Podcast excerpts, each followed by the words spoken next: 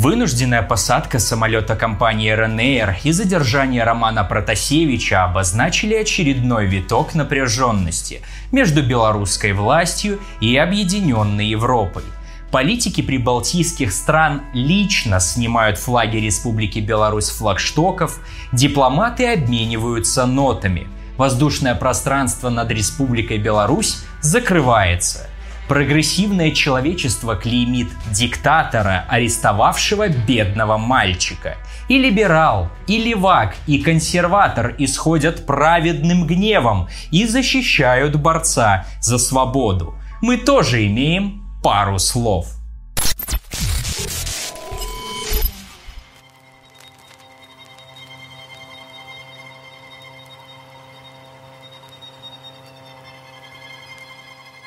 Теплое майское утро.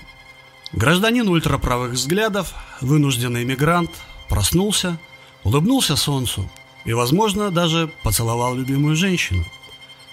День не предвещал ничего дурного. Да, надо идти на нелюбимую работу. Все-таки прошлое занятие ему нравилось гораздо больше. Но и так сойдет. В мире свирепствует реакция, и услуги гражданина по его прежнему профилю могут скоро пригодиться. По крайней мере, он мог так думать. Но что-то в этот день пошло не по плану. 23 мая самолет ирландской компании садится в Минском аэропорту, а встречают его саперы, МЧС и медики. Официальная информация такая. Появилось сообщение о бомбе на борту, и самолет садится для проверки. При досмотре пассажиров выясняется, что среди них находится некто Роман Протасевич, бывший главный редактор одного экстремистского телеграм-канала. Роман летел из заслуженного отпуска в Греции. Вместе с ним задержали его девушку Софью Сапегу, которая оказалась редактором телеграм-канала «Черная книга Беларуси». Там публиковались фамилии и адреса белорусских силовиков, подавлявших протесты 20 и 21 годов. После изъятия вышеназванных лиц и проверки насчет бомбы, самолет улетел во свояси. А маховик скандала начал раскручиваться. За журналистов вступились, требовали его немедленного освобождения. При этом не забывая отстаивать права мирового гегемона делать то же самое – ибо защитники Лукашенко вспомнили про то, как европейцы искали Сноудена на самолете Моралеса.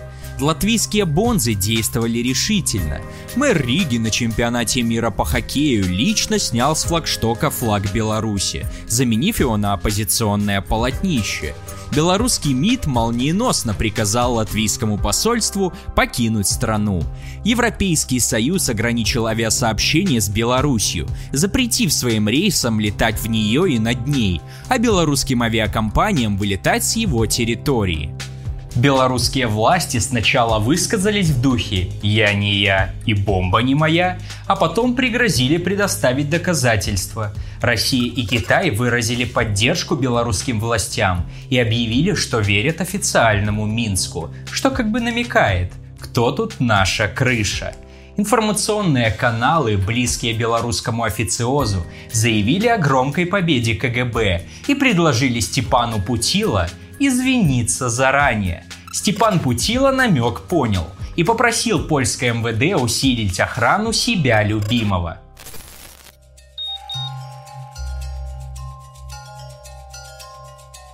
Человек ультраправых взглядов сразу признался, что это он. Не имело смысла отрицать свою личность. Он был уверен, люди, схватившие его, и так давно все знают. Сопротивляться было бесполезно. Ничего, кроме лишней суеты, это не даст. Смирился ли он? Вряд ли. Ну какое дело до этого похитителям?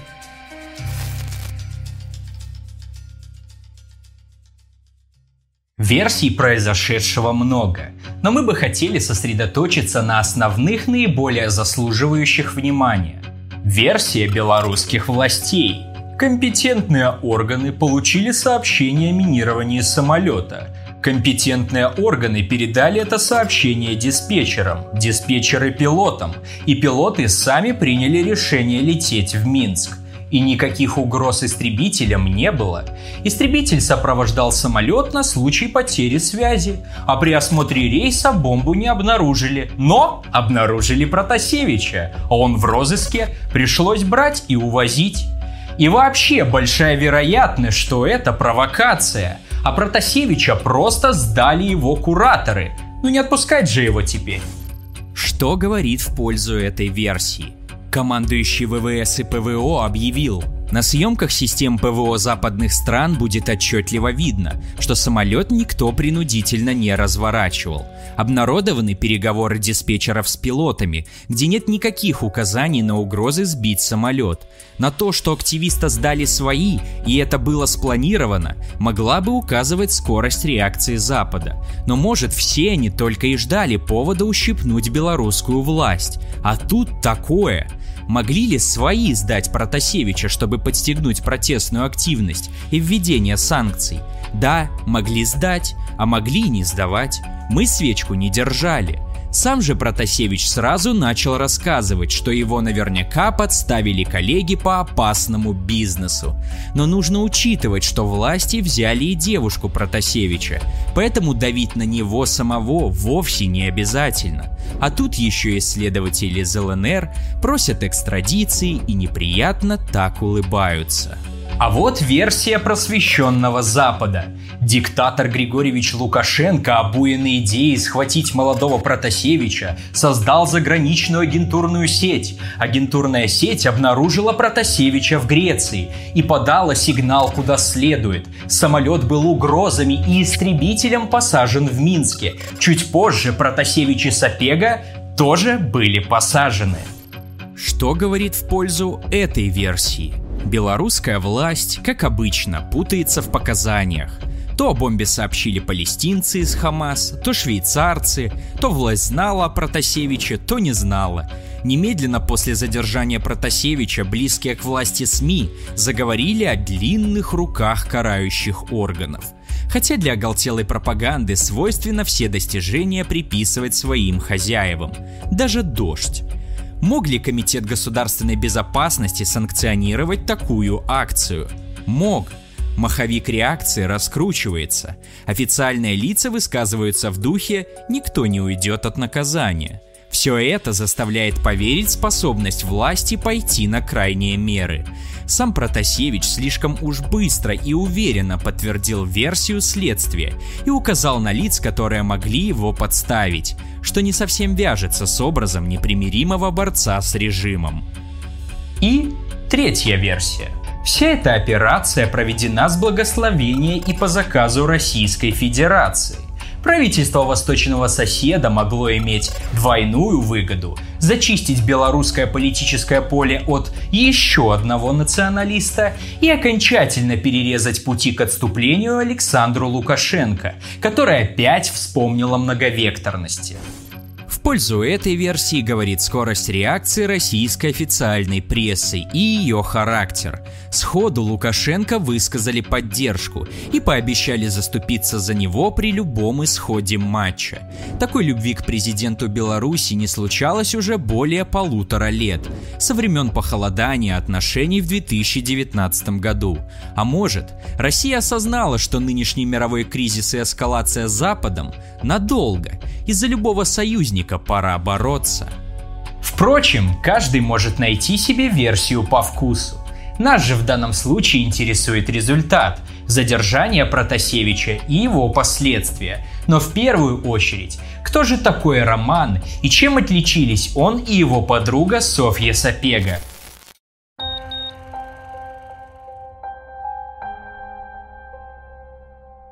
Он презирал своих похитителей, и дело здесь не только в различных теориях, оправданию которых он посвятил свою жизнь. Ведь путь был проложен приказами, отказаться от исполнения которых он не мог, даже если бы и хотел. Но он ведь и хотел, и был готов сделать все, что делал, еще раз, и еще, и сколько потребуется.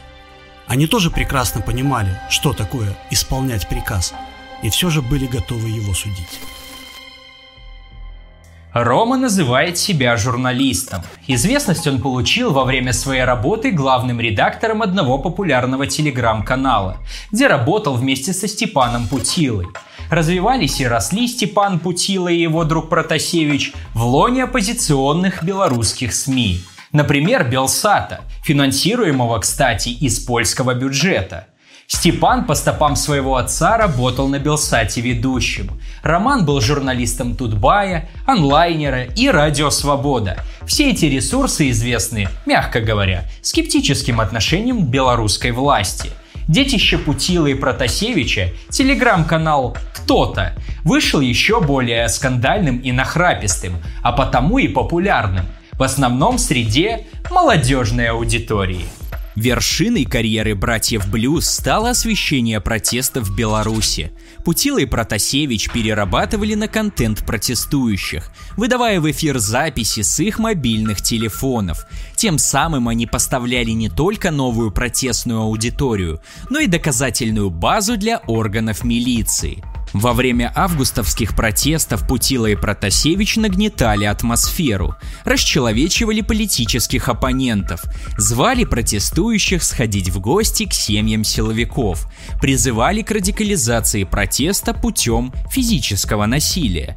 Они пытались бросить в горнило гражданской войны массы людей, вышедших выразить несогласие с фальсификацией выборов и недовольных снижением уровня жизни – Понимали ли, что они делают? Протасевич точно понимал, ведь в 14 и 15 годах он уже участвовал в одной гражданской войне на Донбассе в составе нацистского батальона Азов, который признан экстремистским даже в США. Об этом свидетельствуют фотографии, изъятые из телефона Романа, а также расследование украинского журналиста Анатолия Шария. Он сопоставил новое фото с давним интервью на нашей Ниве, которое Протасевич давал в 2015 году. Правда, тогда он скрывался под псевдонимом Ким. В интервью Протасевич прямо заявляет, что приехал на Донбасс воевать с коммунистами. Сейчас Протасевич утверждает, что не знал о том, что творил батальон Азов в зоне АТО, что сам он в боевых действиях не участвовал и был всего лишь журналистом. Я не я и винтовка не моя. Внезапно белорусская оппозиция – это не только европейские либералы в костюмчиках, задорная молодежь в НГОшках и поборники рыночных реформ из Бирок. Без националистов этот оппозиционный коктейль людей искусства и свободной воли был бы неполным. Впрочем, для эпохи неолиберализма свойственно смешение свободного рынка, религиозного консерватизма и национализма в идеологии – Главное, чтобы местному компрадорскому капиталу никто не мешал набивать карман, попутно давая капиталу метрополий возможность заработать. Подобную связку сейчас наблюдаем на Украине. Международные корпорации скупают собственность, олигархи делят прибыли, вооруженные националисты гасят все, что похоже на коммунизм.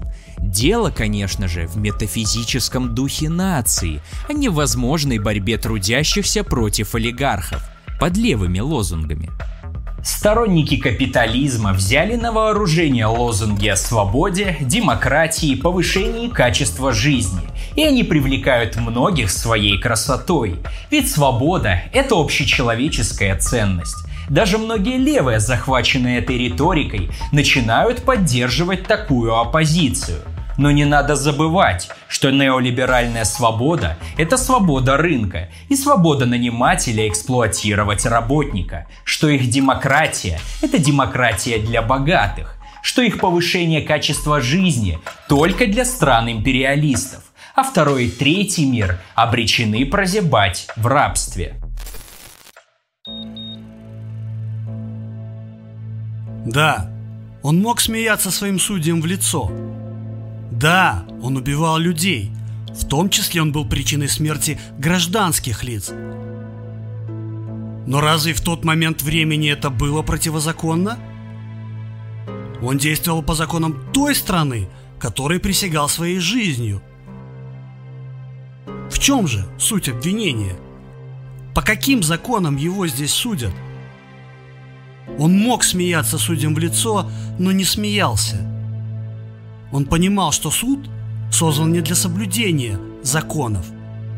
Суд был созван для того, чтобы наказать. Что могло бы удивить в этой ситуации, так это то, как дружно вступились за Протасевича представители прогрессивных мировых демократий.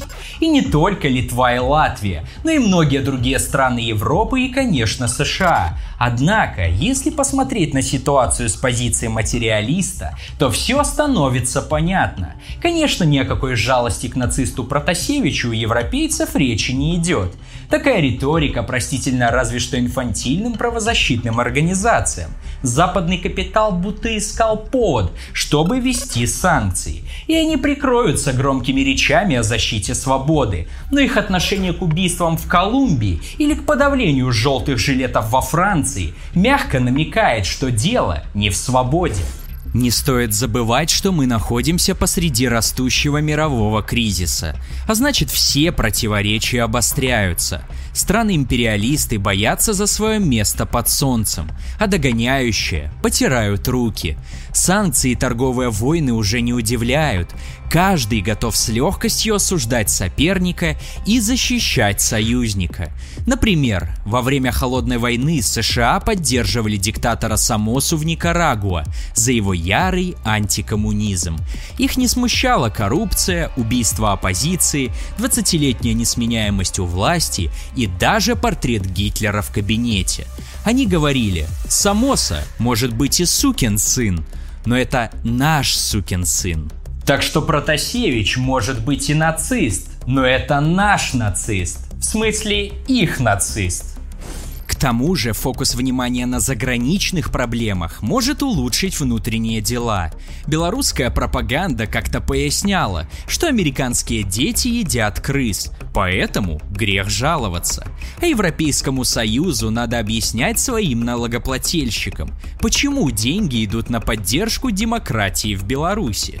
Правительствам прибалтийских стран надо примерно то же самое объяснять своей крыше, которая тратит деньги на поддержание баз НАТО и прибалтийских экономик.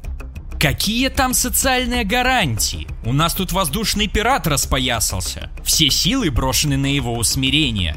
Вон, даже флаг сняли. И тут может возникнуть вопрос. Так что, ливочки должны поддерживать Лукашенко? А если он борется против неолибералов, разве он вправе сажать самолеты, чтобы доставать неугодных? И здесь следует перейти к самому интересному – ситуации в Беларуси.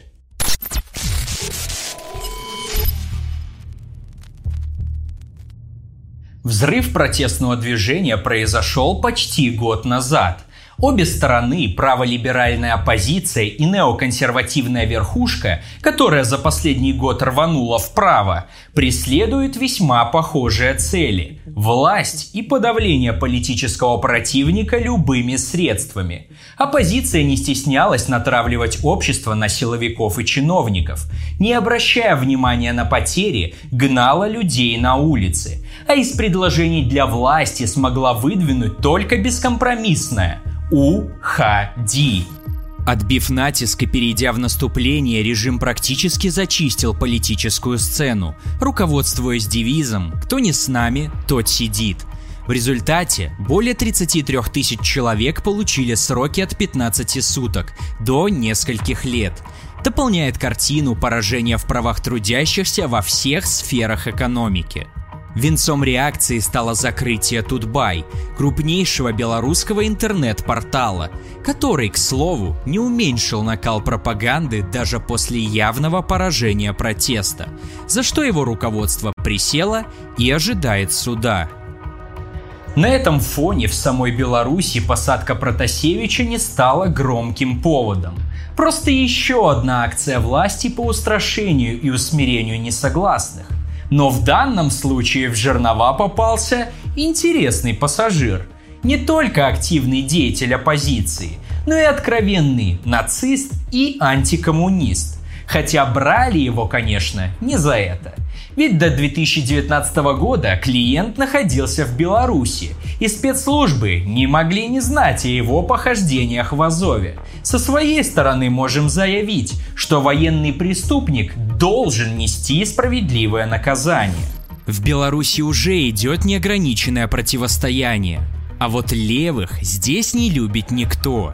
Сам Протасевич вряд ли бы заступился за левого. Например, при задержании члена партии «Справедливый мир» Павла Каторжевского телеграм-канал Степана и Романа ничего не написал по этому поводу. Да что там, ни разу не написал об этой левой партии, которая сейчас так рьяно защищает антикоммуниста.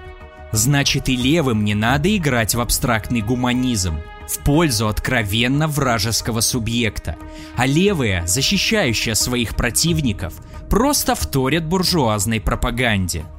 Вот с кем действительно надо солидаризироваться и чьи задержания осуждать, так это попавших под каток рабочих и студентов. В конце концов, даже журналисты Тутбай, многие из которых наверняка искренне считали, что делают благое дело, заслуживают этой поддержки больше – а откровенному нацисту самое место там, где он сейчас и находится, как и упомянутому человеку ультраправых взглядов, Адольфу Эйхману, которого агенты израильской разведки похитили с территории Аргентины в мае 1960 года.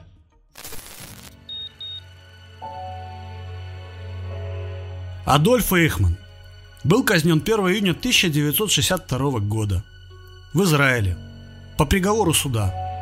За Эйхмана не заступился никто. Своей вины он не признал, оправдываясь тем, что всего лишь исполнял приказ. Израиль, кстати, в тот момент, как и сейчас, государство насквозь буржуазное и националистическое, и тогда и сейчас подавляющее палестинцев, и к социализму Израиль отношения не имел. Но этот факт сочувствия к самому Эйхману почему-то не вызывает. Впрочем, о его местоположении разведка ФРГ знала с 52 года, но не спешила привлекать его к суду. Может, дело в том, что эту службу создал бывший нацистский генерал? А может, правительство ФРГ опасалось вскрытия фактов о причастности своих функционеров к Холокосту? Видимо, Эхман был для ФРГ и их союзников и таким нашим нацистом. Кто знает. В любом случае, Израиль Эйхмана нашел.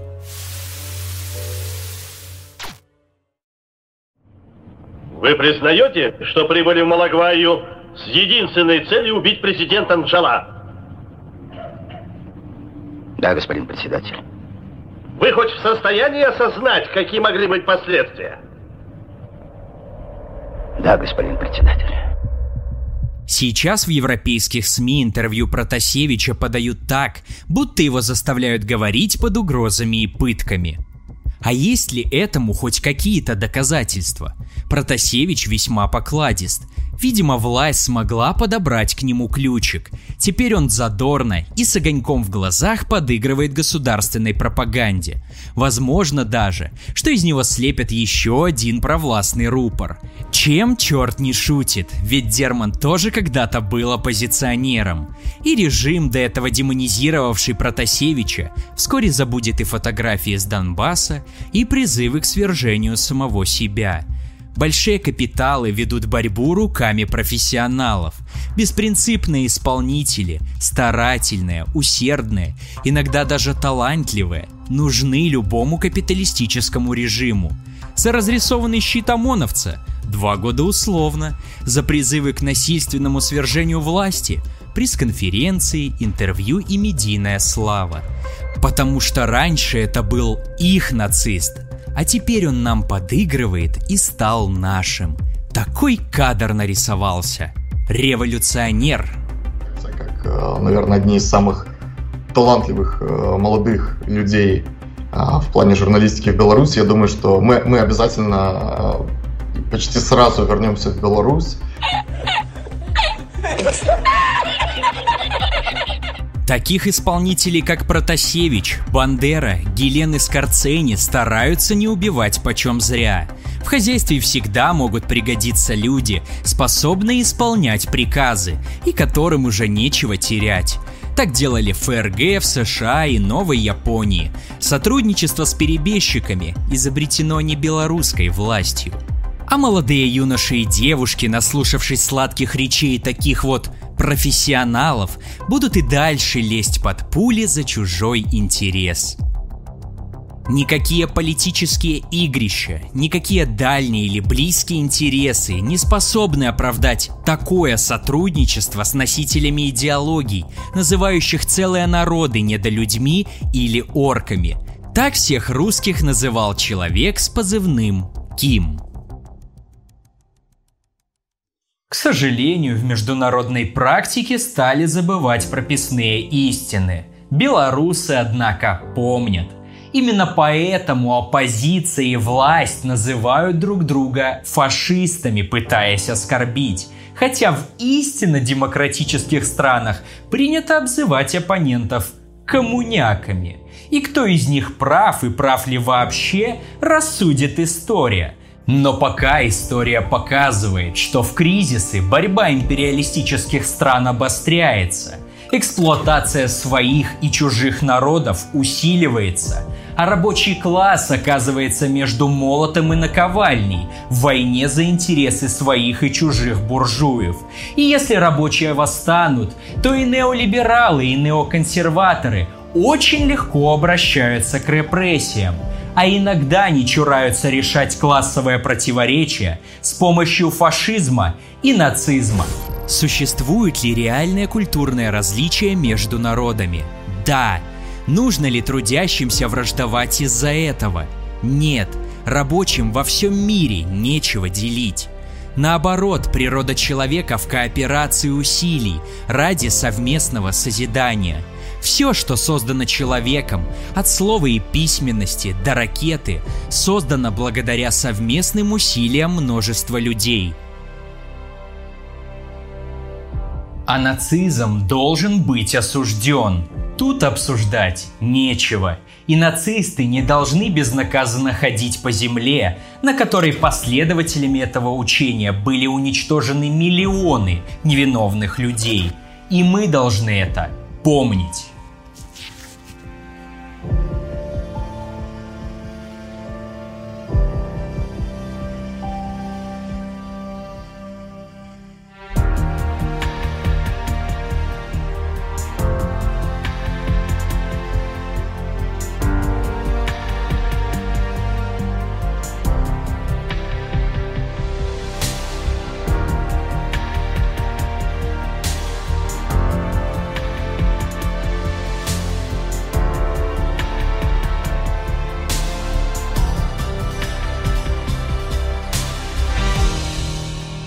Система разделения и стравливания народов должна быть преодолена, как и порождающий ее капитализм. Это трудный путь, но наши предшественники показали, что пройти его возможно –